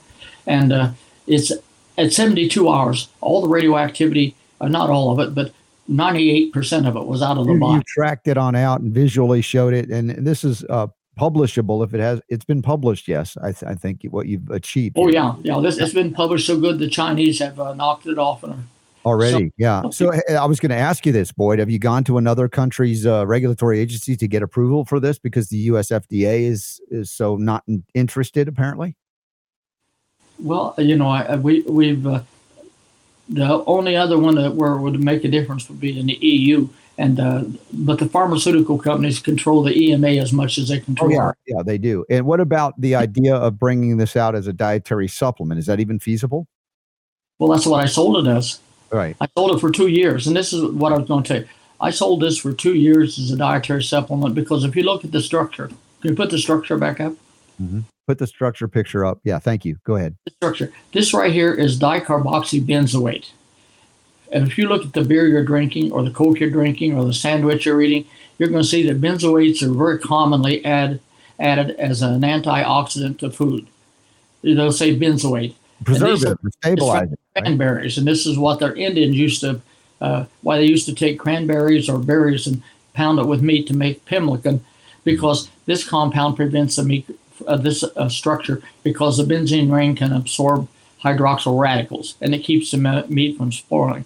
Down here, off of this dicarboxybenzoate, where you see the nitrogen come out, this is the two arms, and from here on back to here, we are mimicking glutathione, the reactive side of glutathione.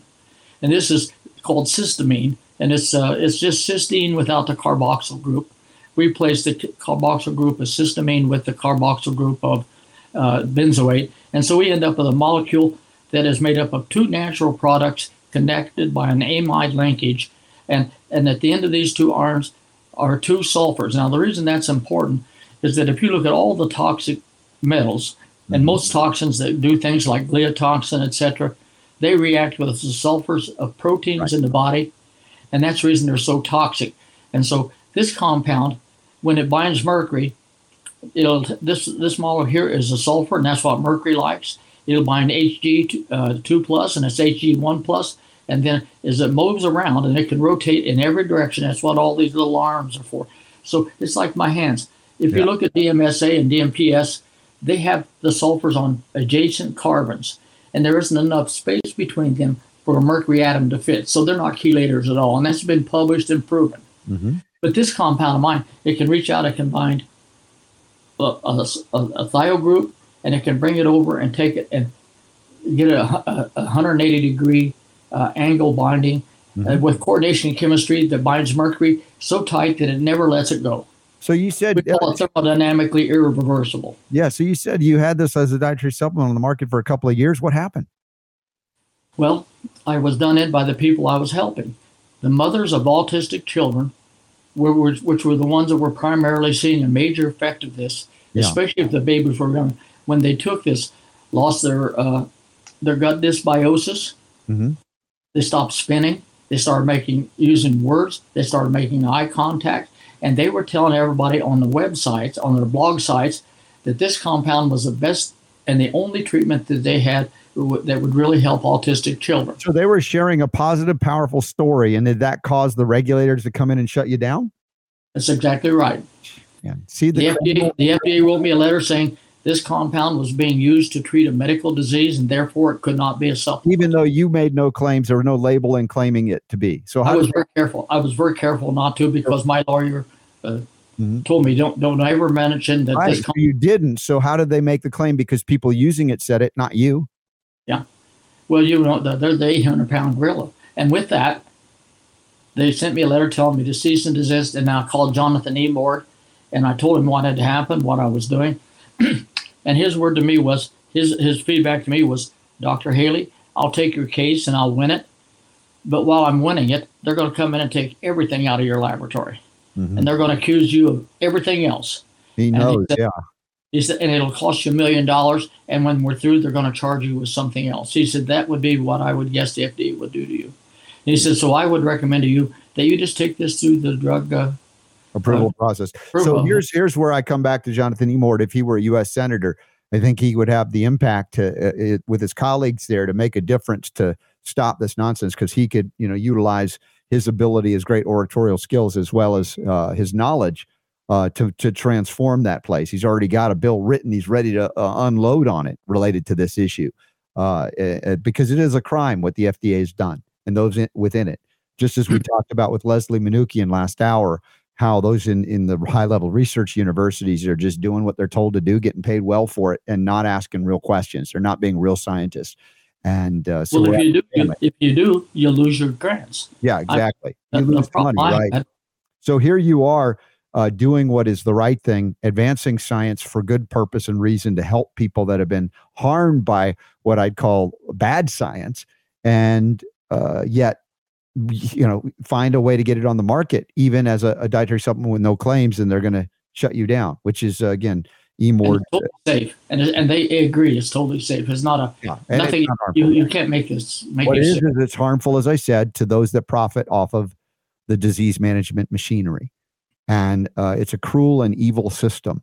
And it isn't engaged in true scientific discovery because this is already validated, peer-reviewed. It's been seen clinically. The evidence is there. And Boyd, you are, I'd say the patience of a saint to still be trying to do the right thing at this point.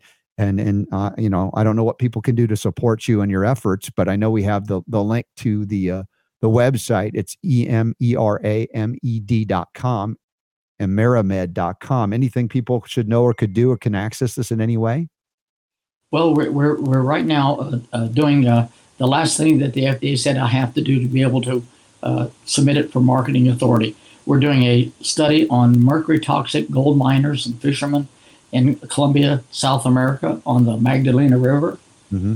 And we've collected 50 urines, and we're doing an analysis. We're going to identify people, then we're going to treat them with our compound.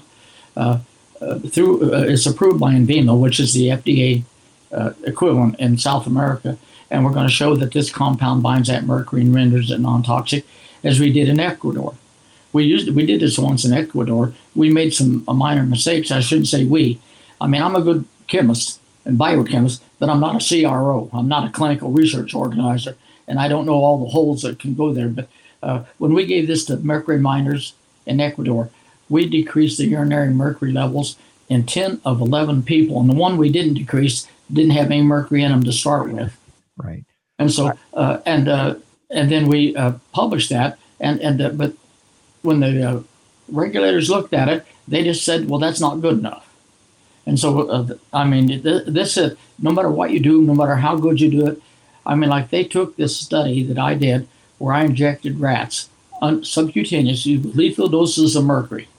I mean, they're dead; they're going to die.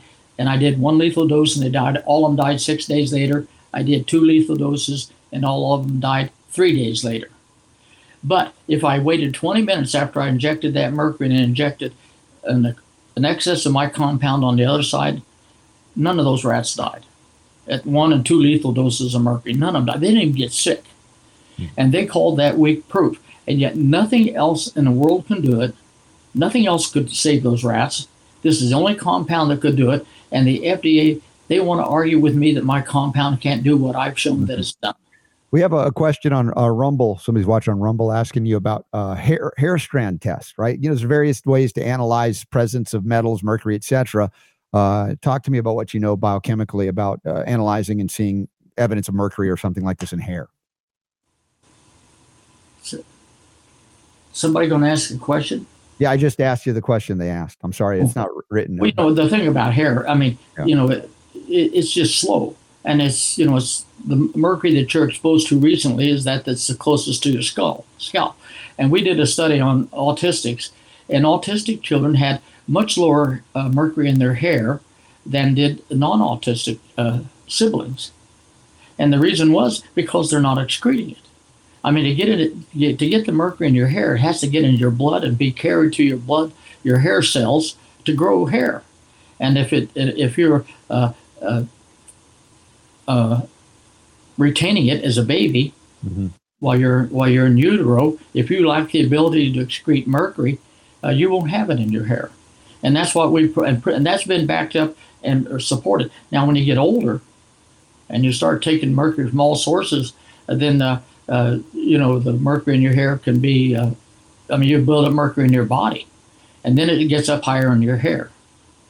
But we published this right from the start, and it was a dramatic difference.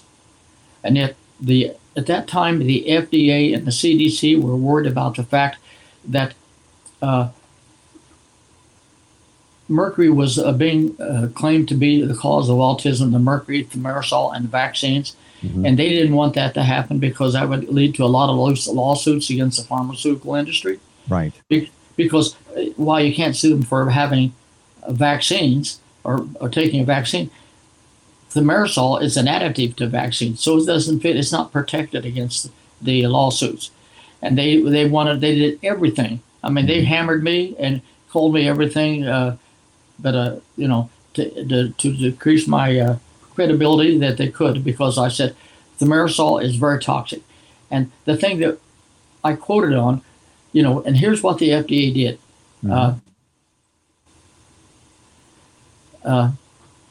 You see, there's a follow-up question. There was a study done in Canada, mm-hmm. and it was in a hospital, and they were wondering why all the children they were treating for umbilical cord infections, why they died. I think 10 to 13 of the children treated died, and when they did a real in-depth study wondering why that was happening, they found out it was from mercury toxicity, because one of the steps in their treating of this umbilical cord infection was to take thimerosal in the form of methylate and paint around the umbilical area, and that methylate would break down and release ethyl mercury, which would get into the blood and into the organs, and it killed the babies from ethyl mercury toxicity. Right.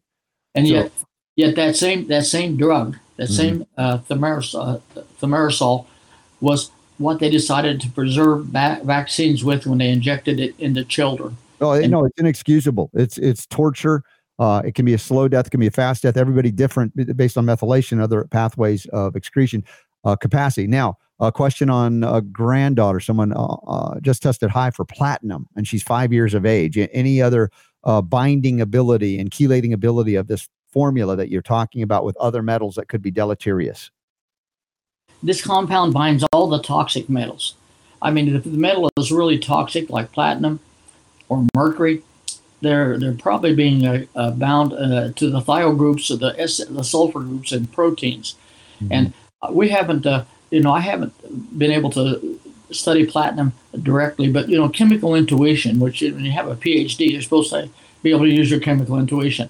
Mm-hmm. Platinum, I can tell you, gadolinium is bound by our compound. And and that's the famous one, the contrasting agent for MRIs that harmed Chuck Norris's wife. That's the famous case, the gadolinium poisoning. And what I would say is we need to get this approved, because see, I'm a PhD. I am not a medical doctor. I don't treat humans. And what we've got to do is get it approved so it can be made available to people to treat people like this person that has the high platinum. Or let's get Jonathan Emord in the Senate and start the process of removing the FDA and the obstacle that it is for these kinds of things to come to market. Well, they should not be allowed to eliminate the use of something that's totally non-toxic. Agreed. Absolutely, 100%. Now, again, one question before I got to let you go, Boyd. How can people support the efforts to get this thing on the market? Is it accessible, or do they eliminate it completely as a dietary supplement? Are we just waiting in a waiting game now? Well, there are Chinese knockoff groups that are selling it, but when we look at their product, it's not really pure.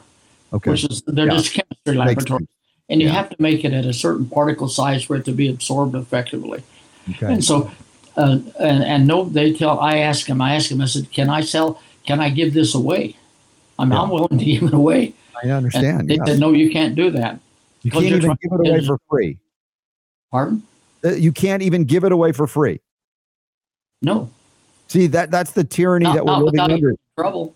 Yeah, folks, if you think you live in a free country, Boyd Haley is an example that you don't. We live in a pharmaceutical tyranny, and it's ruled by the oligarchy that Jonathan Emord has written about extensively. If there's another reason why we need Jonathan Emord in the United Senate, and states need to nullify the feds at this point at the FDA level to say, hey, you know what? One state could say, Boyd Haley, what you've done is amazing. We're going to make your formula available in our state and screw the FDA. That's nullification, 10th Amendment level stuff. I would argue that that's another route to go if we can get to a state legislator that would shut it down. But most of them are also compromised and captured as well at the state level. So Boyd Haley, God bless you, my friend. It's so good to see you. And we'll continue to monitor this if we can help in any way. But I will say one of the shortcuts, I think, is getting Jonathan Emord in the U.S. Senate. And immediately you see the things that he'll do to limit or eliminate the power of the FDA over something like this. Yes. I mean, I think the treatment of mercury toxicity is very similar to ivermectin being, blown aside when treating COVID. Yep. I mean, you don't want to interfere with the profits of the pharmaceutical company and the FDA. Yep. And check out this article from the Brownstone Institute from my friend Joel Salatin. What would we do without the FDA and EPA? I think that's a question we all need to be asking. We would all be a lot healthier, happier, abundant, and on it goes.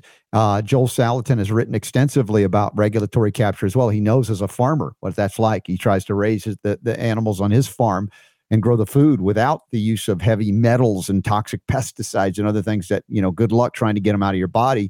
With the help of someone like Boyd Haley, we'd be doing it a lot easier. The argument is, start looking at a life moving forward that doesn't involve the authoritarian dictatorship of FDA, EPA, and all these other regulatory agencies pretending to protect us or the environment. They're not. They're protecting the profits of the pharmaceutical and multinational chemical agglomerates that often are born out of the IG Farben from Nazi Germany, in fact, even today. So, Boyd, God bless you, my friend. I'm so grateful you're still standing despite all of the obstacles, and I want to see that we'll be reporting one day, hopefully sooner rather than later, that your formula will be available on the market in freedom and to help so many that are in desperate need, Boyd. Thank you. Well, that's the reason we're going to South America. We're hoping that, they need it. Yes, of course they do. Yes. So if you can get any update. I have a major problem with the mercury toxicity because the gold mines in the Magdalena Valley. Oh, man, they use heavy mercury down there to mine the stuff and get the gold out. Boyd, I got to run. I'm almost out of time, but I appreciate you very much. I hope to see you at another IAOMT conference or wherever you end up being, because I know you're, man, when people talk about Boyd Haley there, they love you and appreciate you so much, as I do. Well, they're my best friends. Yeah, and you are just a good friend to all of humanity for what you're attempting to do, and I want to see you succeed. So thank you again, Boyd, for being here. Okay, well, thank you. All right. Have a good day. That's Professor Dr. Boyd Haley. You guys check him out, EmeraMed.com. It's linked up in the show notes today at robertscottbell.com. We do have a question of the day that has come in. I think I don't know if we could squeeze it in time, Super Don, but we can show it and tease it and do it in the bonus round, perhaps. It's a big one. It's about an ear issue, ear canal congestion. Questions about homeopathics. This is from Kathy. And she also acknowledges the loss of our good friend, Dr. Bittar. And thank you, Kathy. So this is going to have to be quick, Super Don, because I've got to head to the airport and pick up Mom. Her flight's a little bit early, but I told her she might have to wait a little bit. Not too bad, but we made it through our early episode of the Robert Scott Bell Show. We did. I know. It's weird. It's like Leslie Manookian was awesome. Boyd Haley was awesome. And Super D, you're awesome. And well, you're awesome too, Robert Scott Bell. We're all awesome. About time you acknowledged me. Hey. All right. So what do you want to do here? We'll go to break and then we'll do the question. Answer that question, and then I'm going to turn it over to you to make any announcements and wrap up the bonus round and interact with the folks that want to interact with you without me. And you can say anything about me. I'll only see it later. Okay. Or you can answer the question without me. I'll be gone. No, I won't do that. No, we'll be back in 60 seconds for an abbreviated bonus round on the Robert Scott Bell Show. Early, I know. But you can go back and watch the first hour that you missed because we did start early. It's not your fault. Go to robertscottbell.com where the power to heal is yours.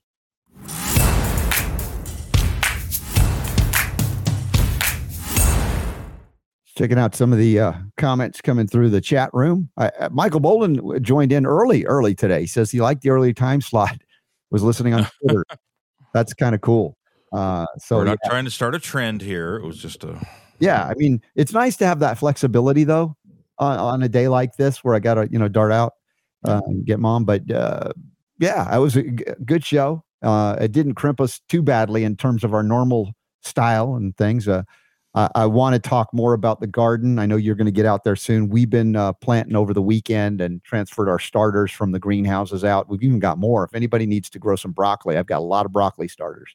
Looks like last year I was very disappointed with you and me both. It didn't happen. It was bizarre. This year though, we have the flickiseed soil, and I talk about the quality of the soil being all the difference. So we're going to see how how we do this year. I'm very excited to watch. I anticipate really good things. And we'll be talking more gardening as the days move forward here, Super D. So let's do the question of the day and then any analysis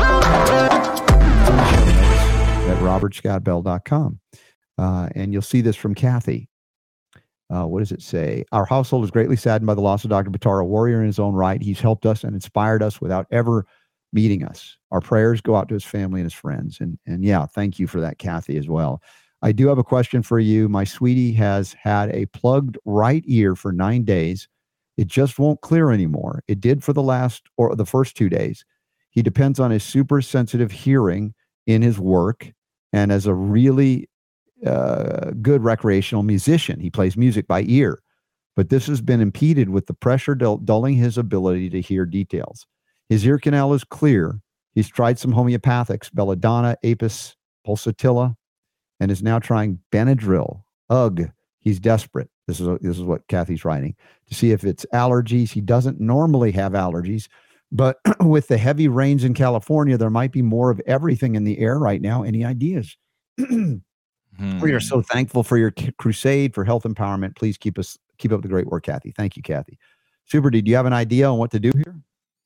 I don't know why, but the mention of the heavy rains in California is, I mean, would need a little more information, right, to do the sleuth thing here. So excellent. When did it come on? Did it come on after the heavy rains? Mm-hmm. Because I know there was the rain was insane there in California there for a while. Mm-hmm. It was like, we're in a drought. Now we're flooded. Yeah. Oh, never mind. We're still in a drought. It's amazing. Yeah. So I'm just curious, because along with heavy rain, sometimes what can happen? Mold. Right. Yeah. And mold can trigger all kinds of stuff. Related. It can put extra stress on your liver. And I would say that the more your husband focuses on liver support, liver health, whether it be through, more aggressive means like coffee enemas or other things. We've talked about selenium. How about the antioxidant activity that we get from Folium, the Folium products, foliumpx.com. We don't have access to what Boyd's doing yet. He can't even give it away for free. It's amazing, but not surprising. I would say that, utilizing homeopathy for liver support would be great, because you said your ears are clear. I was going to say Doc Harmony, who I interviewed. We did a Sunday conversation with Doc Harmony on relationships recently. But she's got the Happy Energy, Healthy Life, or Healthy Energy, Happy Life, Heal. And she's got the ear candles, of course. That can help. If you are clogged up, you can use different ear oils, mullein, garlic, and their combinations that she has available as well.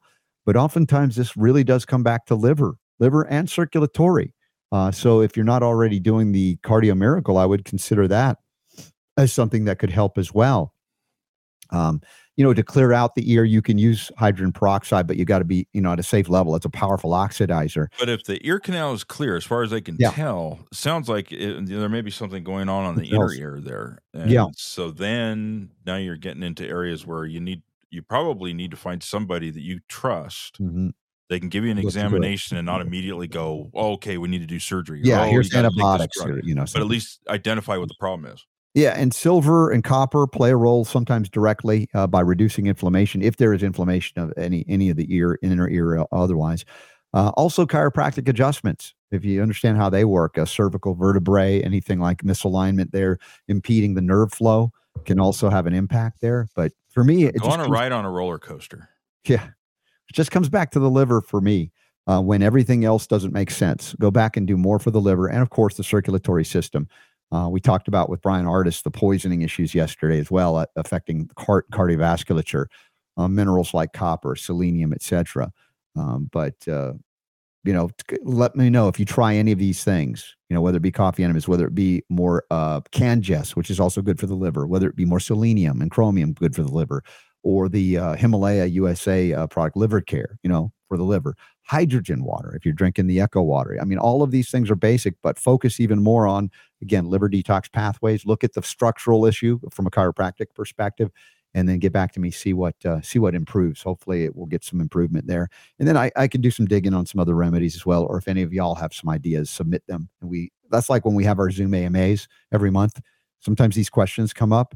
I may be the one to give the answer, but very often There's such brilliance in our audience, in our patron supporters, our family, that we help each other out in that group. So check that out. The Zoom AMA was yesterday. If you missed it and you're a patron supporter, you can download it or watch. Did you get access to it? I think I sent it to you. Yeah, it's uploaded. Okay, sweet. It's very uploaded good. Well as I uploaded the earliest episode of Advanced Medicine Monday that I downloaded yesterday. Wow, that's so cool. Up there as well. That is so cool. February something. Yeah. Of 2011. Nice. Yeah. Yeah. Well, I'm going to head out. I just want to say over here on I've never seen this before. Over on Rumble, mm-hmm. the individual that was asking about the hair strand test, you see that there? Yes. They were donating $1, apparently, every time they asked us a question. What?